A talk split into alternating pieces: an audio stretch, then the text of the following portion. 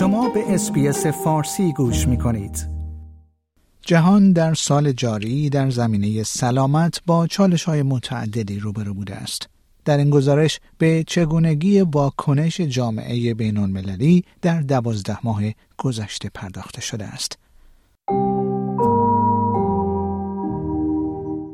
در ماه ژانویه سازمان جهانی بهداشت برای دریافت 2.5 میلیارد دلار برای تقویت صندوق اضطراری خود درخواست کمک کرد. این پول در ماهای آینده به شدت مورد نیاز بود زیرا زلزله‌ای در ترکیه و سوریه هزاران کشته بر جای گذاشت و بسیاری از افراد دیگر را در موقعیتی نامطمئن قرار داد.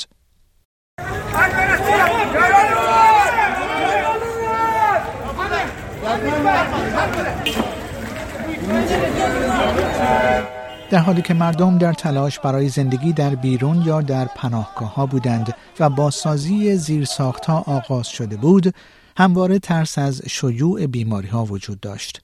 قادل تاهر مودوی معاون مدیر دفتر امور بشردوستانه در سازمان ملل گفت که وضعیت در سوریه به ویژه به دلیل تحریم ها که در بهبوهه جنگ داخلی جاری اعمال شده است متزلزل است.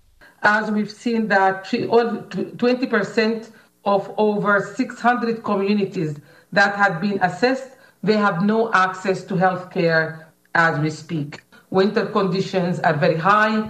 Uh, cholera, over 40, uh, 47,000 cases are already there, and access to quality drinkable water is not the case. Health system is overwhelmed. این در حال است که در اواخر سال نیز کابوس مشابهی در غزه آغاز شد. در پی حمله مرگبار گروه شبه نظامی حماس در هفتم اکتبر اسرائیل تصمیم به نابودی حماس گرفت.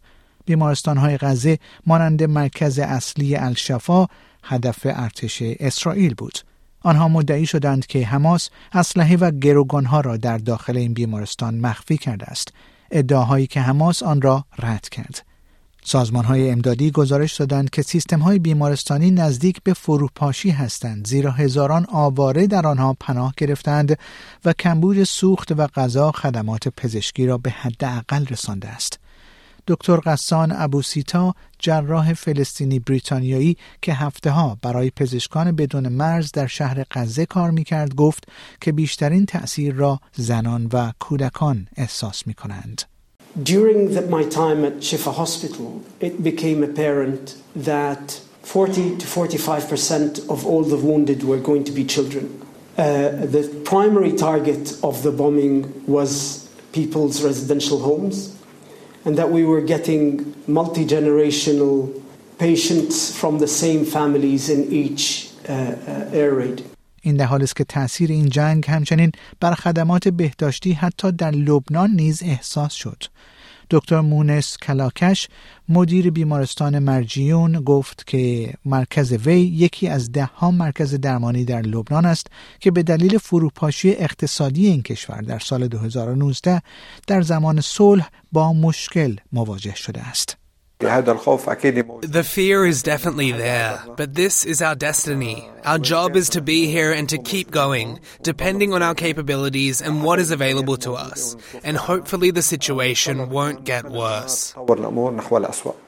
اگرچه به غیر از جنگ نگرانی عمده دیگری که به افزایش نگرانی های بهداشتی دامن میزند تغییرات آب و هوایی بوده است سازمان جهانی بهداشت گزارش داد که در سال جاری به دلیل بحرانهای انسانی، افزایش دما، افزایش رطوبت و بارندگی بیشتر، موارد ابتلا به مالاریا افزایش یافته است.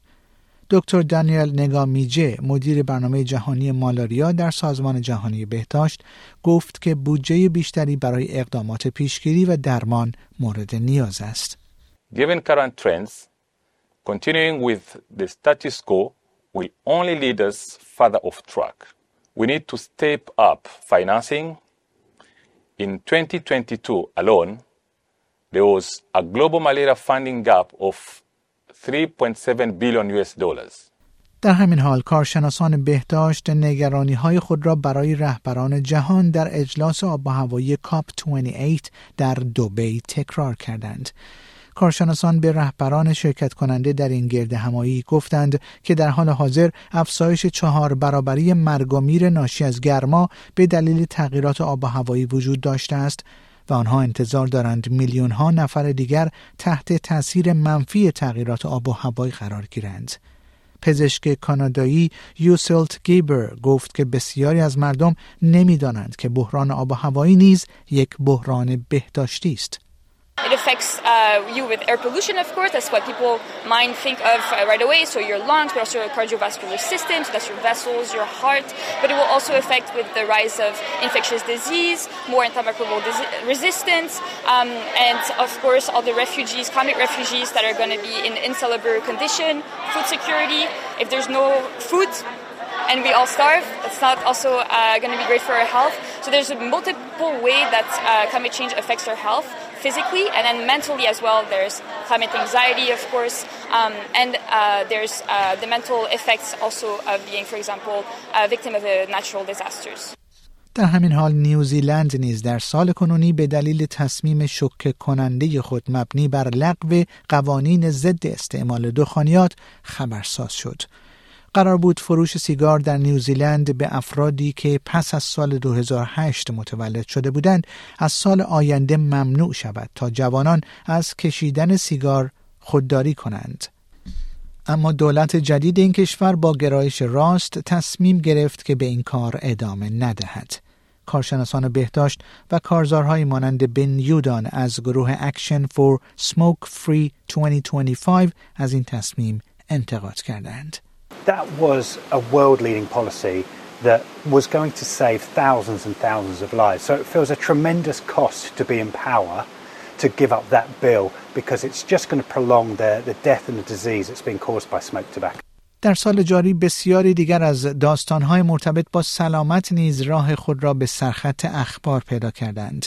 یکی از این داستانها پروژه‌ای برای دادن اطلاعات در مورد ژنهای نیم میلیون نفر به دانشمندان در سراسر جهان برای کشف درمانهای جدید برای بیماریهایی بود که می‌تواند به آنها در درک چگونگی پیشرفت بیماری در جمعیت کمک کند. یک مطالعه بین المللی نشان داد که یک داروی آزمایشی می تواند پیشرفت مشکلات مربوط به حافظه و تفکر را در بیماران کند کند و امید جدیدی را برای درمان آلزایمر ایجاد کند و در آلمان دومینیکا فریکس نخستین دریافت کننده بازوی بایونیک با استفاده از چاپ سبودی تایید شده پزشکی در جهان شد. Also krass, das fühlt sich an, als It's crazy. It feels like I have never had anything missing. Also, in general, to be able to work with both hands, I could never imagine it. I couldn't even imagine it when I saw other people doing it. And it's quite overwhelming now. Amazing. شنوندگان گرامی این گزارش SBS فارسی بود که من پیمان جمالی اون رو به همراه همکارم دبورا گرورک برای SBS News تهیه و تقدیم حضور شما کردیم. آیا می خواهید به مطالب بیشتری مانند این گزارش گوش کنید؟ به ما از طریق Apple Podcast، Google Podcast، Spotify یا هر جای دیگری که پادکست های خود را از آن می گیرید گوش کنید؟